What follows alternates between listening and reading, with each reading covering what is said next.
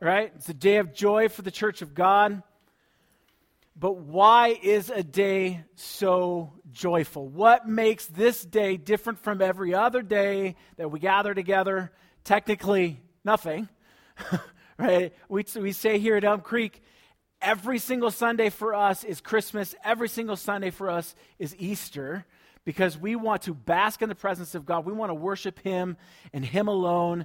But there's something about Easter that on the historic church calendar that every church of God gathers together wherever they're at throughout the world, and we remember what Christ did on the cross. What makes Easter so special? What makes Easter so happy? It's not bunnies, it's not family, it's not candy, it's not jelly beans. It is Christ. It's Christ. What makes Easter so different from all the other days of the year? What is so joyful about Christ's death and resurrection? Because let's be honest, as a church of God, the fact that we celebrate someone's horrific and horrible torture and death is weird. Because you really think about it, it's really strange. This symbol, this cross, the rest of the world, if you've gone back to, to ancient Rome when they did this, this was, this was a curse. This is only for criminals, and yet the church rose it up and they, they didn't worship the cross. It was a reminder of them of something that Christ did. What is so joyful about his death and his resurrection? We have to get. Uh, well, let's say, how many, how many, just as a show of hand, how many of you ever taken a bite out of baking chocolate? Like, be honest. It's, it tastes wonderful, doesn't it? No, and usually it's when you're a kid, like you're trying to sneak sneak stuff, and you see the chocolate, and you put it in your mouth, and you realize it is so stinking bitter. There's a reason they put sugar in the chocolate and the candy bars nowadays, right? So imagine with me if you've ever experienced that. If you haven't, go home take a nice bite if you've got some. So I was going to, we didn't have any at home. I thought we did, and I was going to have somebody come up and do it. It would have been a great illustration, but I just, I was busy this week, obviously. So um, you take a bite out of it and you taste that bitterness. How many of you can just taste it right now in your mouth? Just like this, it makes you just, ugh, right? And then you take a Hershey milk chocolate bar. We had s'mores last night. Oh, man. Like you could taste it, right? Your mouth is watering. Okay? We have to understand the bitterness before we can truly appreciate the sweetness. We have to, we can't really understand how good Hershey's milk and how bad it is for you at the same time, Hershey's milk chocolate is, until you eat baking chocolate. It's sweet. But once you taste the bitterness, oh man, you're just like, I ain't ever going back to that, right? I, I'm never going to have anybody who's ever had baking chocolate, immediately you go, I don't want to taste that. You mix it in, melt it up, and put like five gallons of sugar. Yeah, I'll, I'll eat it. But we have to understand the bitterness of the cross, the bitterness of our state as human beings before we can tr- truly appreciate the deepness and the richness and the sweetness of the cross and the sweetness of our faith in Him and what Christ did for us. So that's, that's what we're doing. We're answering those questions. What is, what is so awesome about Easter? What's so great about this day? Why do we set everything aside as a church and we focus specifically only on Easter? So I'm going to walk through. This passage says the word curse in there a lot. So we're going to walk through. We're going to say, what is, what is the curse? And then we're going to look at Paul's line of thinking. And we're going to take it one step at a time until we can get to the true blessing and the sweetness. So the curse is the bitterness, the blessing is the sweetness. And we have to see how, how, did, how do we get there? How does Paul get there? How does God guide us so that we can truly understand the sweetness of it. So, what, what is this curse?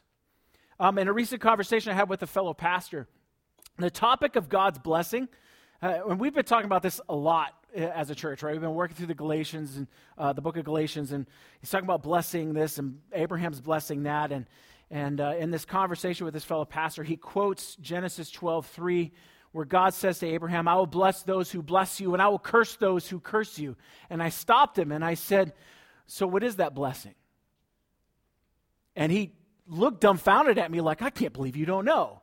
And so what did he say? He goes, Well, what do you think it is? I'm like, that's not answering the question, man. I don't know. At the moment, I was just like, what does it really mean? What is the blessing? We talk about Abraham's going to bless the nations. What is the blessing? And then if he's going to curse people who curse Abraham, what is that curse? The blessing of God was passed down from Abraham through the generations, through his son and his grandson, and all the way down when God and when God brought the people of Israel out of slavery in Egypt, he also uses this language of blessing and curse. He gives them the law. Through Moses, they receive the law of God. And in Deuteronomy 28, I'm not going to read the whole chapter. In Deuteronomy chap- chapter 28, God tells the people the end results of obedience and disobedience to that law. Obedience bring brings blessings, disobedience brings curses.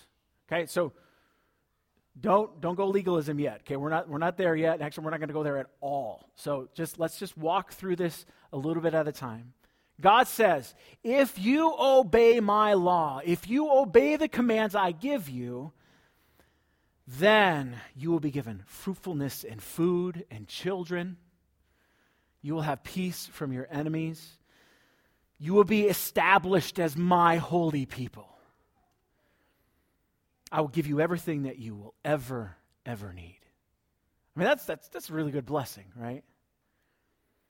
But if you disobey my law, then you will be fruitless in food and children.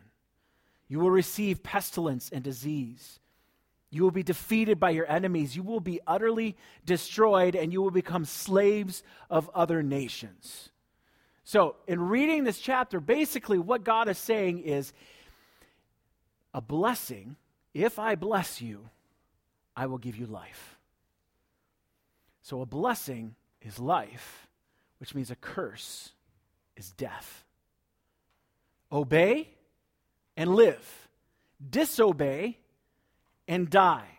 Now, for discussion's sake, for discussion's sake, uh, sake uh, let's narrow the whole law I don't want to walk through the mold on the north side of the walls and in the corners and all that kind of stuff. Let's just narrow it down to 10. The Ten Commandments, right? Most people at least have a basic understanding of the Ten Commandments. So if the law is, and it is, the Ten Commandments in general, how much disobedience are we talking about here? If you disobey, you will die. If you obey, you will live. What if Israel obeyed four of the ten? Or let's do a positive. What if they obeyed six of the ten? At least they're on the positive side, right?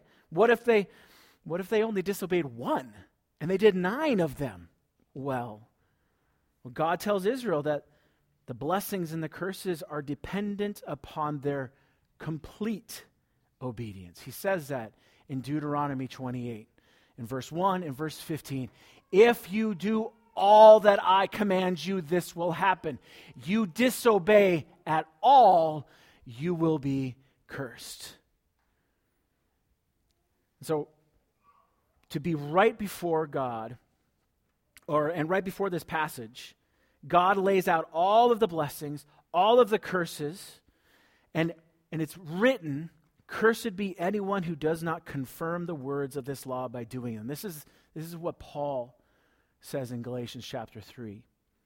To confirm the law. To confirm it is to establish a covenant promise that they will keep and put into practice all of the law that God said. And you know Israel, right? They hear the law and they said, We will obey, just as you commanded us, Lord.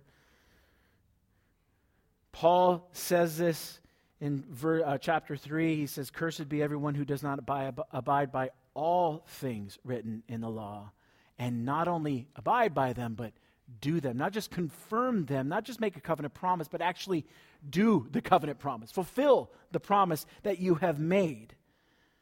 But the one who does them in obedience has to live by them. That's the blessing. You obey me, you will find life. Obey all the laws, you will be blessed. But break only one law, and you break all of them. You will be cursed. This is the bitterness. The law demands perfection from all of us. This demand for perfection is actually offensive to us. We don't, we don't like this because when we say that, you have to be perfect, immediately our response is like, well, I can't do that.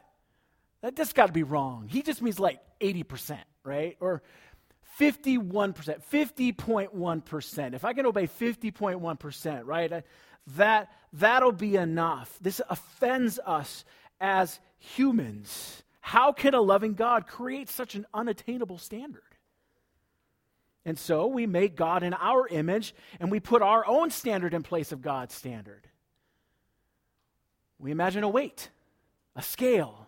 If I've got more good than bad, then God's going to say, Well, at least you tried. You've done more good than bad. I'll, I'll, I'll let you in. Nowhere in Scripture does it ever say anything like that. It's all or it's nothing. God is loving, absolutely, but He is also holy and He's perfect, and He demands perfection from His children. No one, including Ab- uh, Abraham, is given a pass. This is the standard, and it never changes. And it is the same today as it was for Abraham. It's the same today as it was for Adam and Eve. It's all the same. And that's the reality is that none of us can fulfill the demands of the law. None of us can. So let's go back to the Ten Commandments. I can say with confidence that I have never murdered anyone. Never. Never. I, I, I could say I have never committed adultery. But I have lied. I have also coveted the possessions of others many times in my life. I'd love to fit in a Miata. You guys, you have a Miata, right? Do you think this body's going to fit into a Miata? No, I covet, I covet a smaller body so I can fit into a Miata. It's just not going to happen. I covet it. And to be completely transparent, my children, close your ears.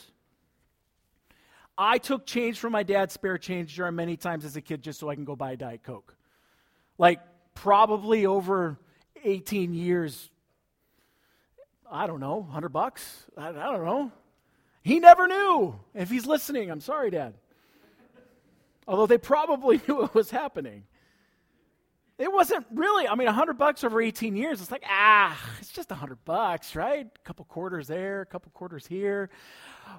But it's stealing. If I took one penny that did not belong to me, it is still stealing, isn't it?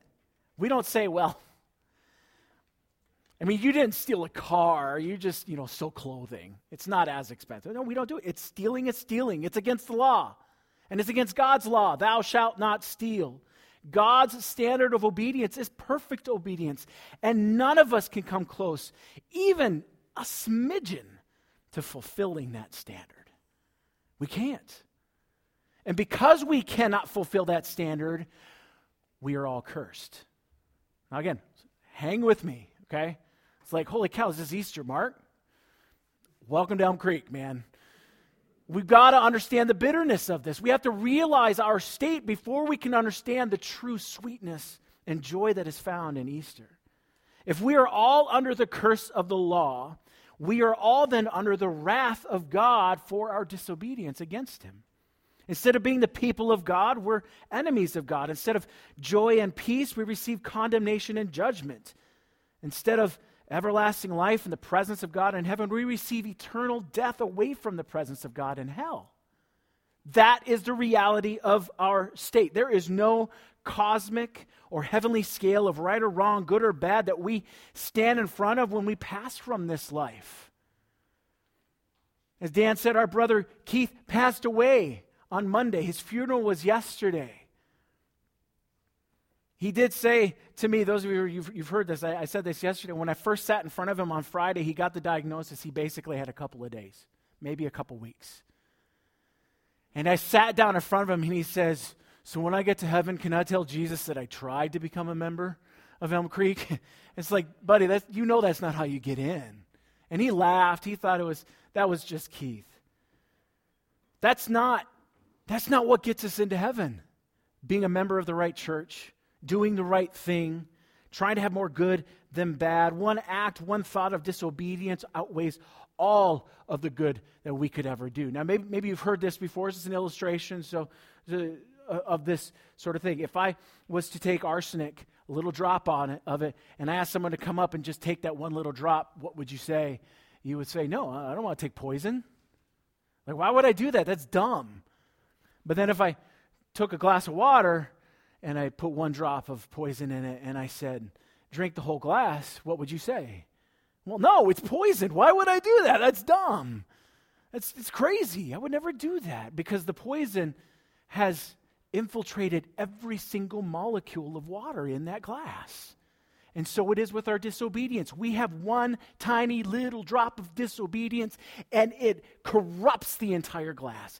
It corrupts every aspect of it. There is not a part of our heart that is not affected by sinful disobedience.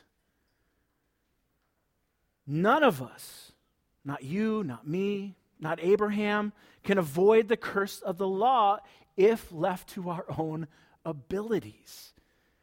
This is the reality in which we live. This is the bitter pill that we have to face. This is also why Easter is so full of joy. For Christ did what we could not do. He, he alone lived a life that we could not live. He died the death that we could not die, and he defeated the enemy that we could not face. A redeemer. A redeemer was an individual who paid a price in order to secure the release of something or someone. And when it comes to us, and the curse of the law, the only way that our debt to God for our disobedience can be paid is if someone perfectly obeys the law for us. And if you're looking for me to do that for you, we need to talk. You actually talk to my family. You talk to my, my father in law. He'll tell you a lot of things. No, if you're relying on me, if you're relying on other people, if you're relying on your family, if you're relying on your friends, if you're relying on your job or your money or your retirement or just joy in life in general, to release us from that curse of the law of perfect obedience, it's a, it's a, it's a folly. It's a folly. When it comes to us and the curse of the law, the only way our debt to God for our disobedience can be paid is if God pays it for us. He is our Redeemer. He is the one who paid the debt that we could not pay.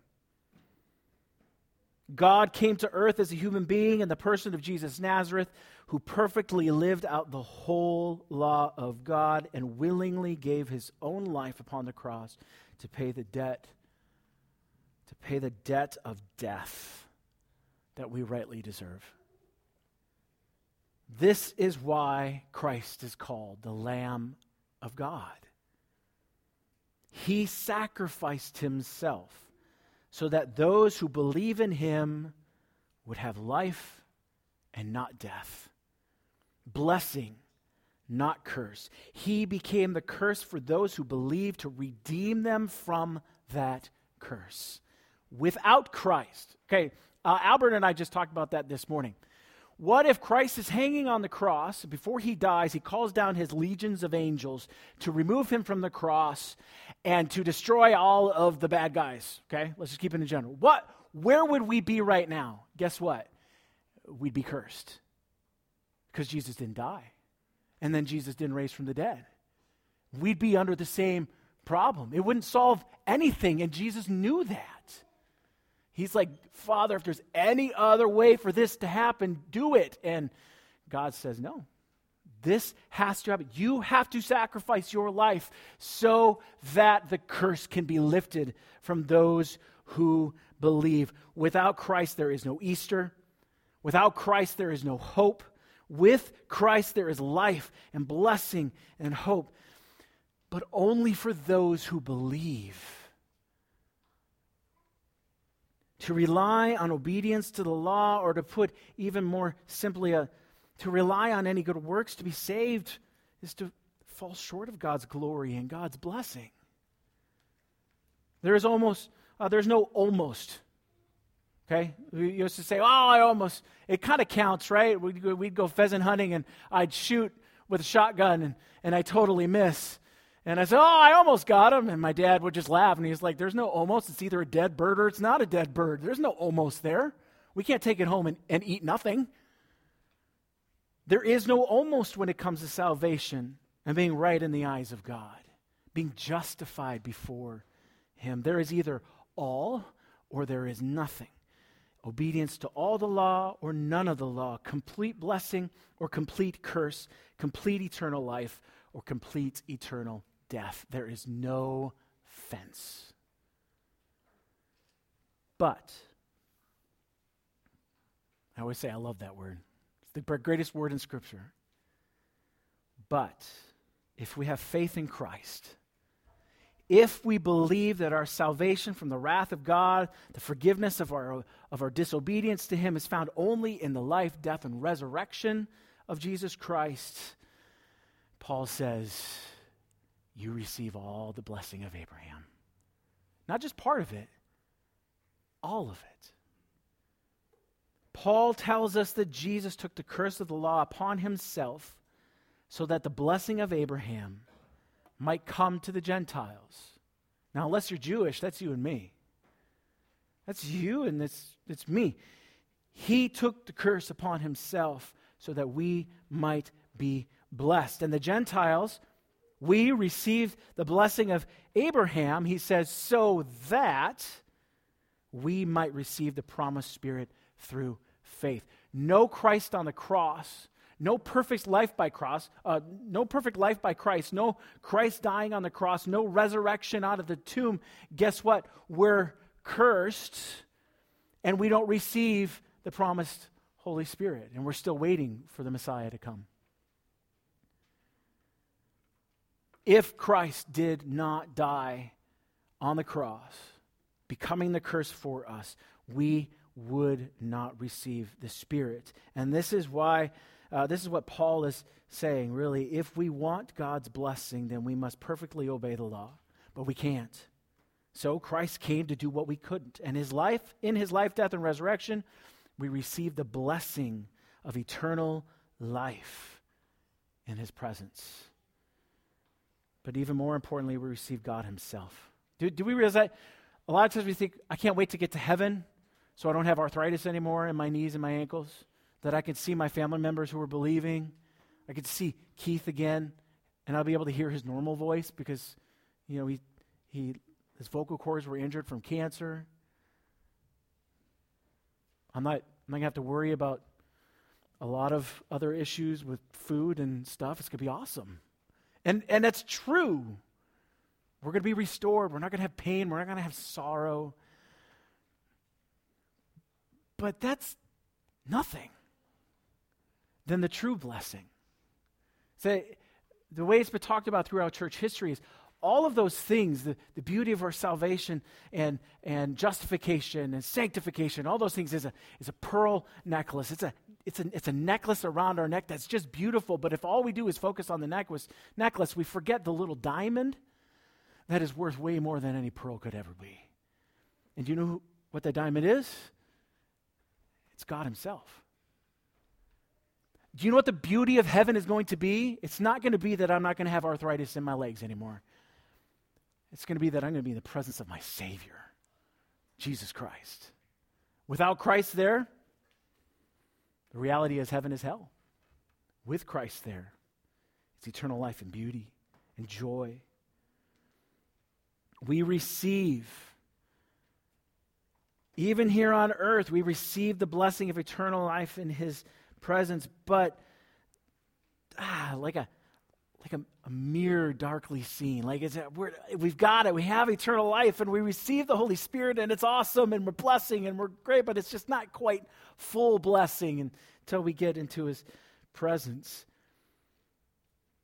Instead of obeying to earn God's favor to allow us to be in His presence for all eternity, we obey Him because we love Him and because we belong to Him. So if you're an unbeliever today and you hear this, what should the response be? Believe. Have faith. And the only one who can remove the curse from us. And if you're a believer, here's the reality Christ died on the cross, the Spirit came, it's like we couldn't obey the law, right? We cannot obey the law perfectly. And so Christ did it for us. And when we believe that He did it for us, then we receive the Holy Spirit who then empowers us to obey the law. You see how that works? We don't obey because we're awesome. We obey because He's awesome. We obey because we love Him, because He's changing us. And we still are imperfect in our daily obedience to it. But God has already forgiven us of our sins if we believe. He has already cleansed us from all unrighteousness. We are already justified in his our eyes. We are already made right if we believe. If we believe. Stop trying so hard to get into heaven by being as good a person as possible. And even Christians fall into this. This is legalism. We fall into this. If you do this, then God will be happy with you. Uh, know, God was happy with us when we were still enemies with Him because He saved us and He changed us.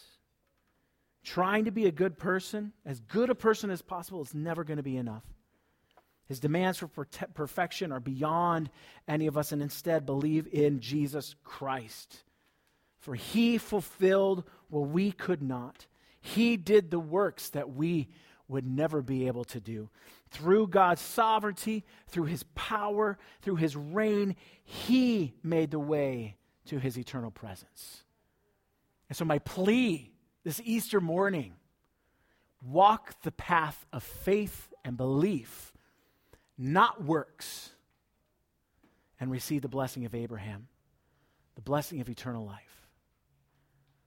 The blessing of eternal life. The tomb is empty right? The tomb is empty, never to be filled again. Jesus Christ is raised from the de- dead, defeating the power of sin and death, saving those who believe. And so put your faith in him as your Redeemer and find the blessing of God in abundance. And if you do believe that already, stand firm on your faith in him and bask and embrace the blessing of God as his child. Live in Christ. This is why I say without him we are nothing. We are lost. We are cursed. Striving to be as good a person as I can, hoping that God is happy with me. And the reality is, you stole a quarter mark when you were eight years old. You're done. You're disobedient. But I sent my son to die for you. So believe. And I'll never remember that quarter again. It's gone. It's, it's not held against me. I, I, I don't know how that works. If I were God, I wouldn't do it that way, right? I think I said once before if I were God, all of you would probably be dead because I'm sure I'm mad at you but at least once in my lifetime, right? That's how we would be, but we are not God. He is God, and this is His plan. And it's the easiest, simplest thing to ever understand. All of us are in the same boat, and we all need Christ. Believe, and you will be saved. Where the difficulty comes in is the Spirit comes and He says, I have redeemed you, I have given you life. And so you belong to me. So now I want you to live for me, and I will empower you to live for me by the indwelling of my Holy Spirit. And you will continue to receive the blessing over and over of joy The tomb is empty. He is risen, never to be put back in the tomb ever again. Amen? Uh, Father, we glorify you, we praise you. We are your people, not because of us, not because of our good works, not because we are good enough. We are your people because you have saved us.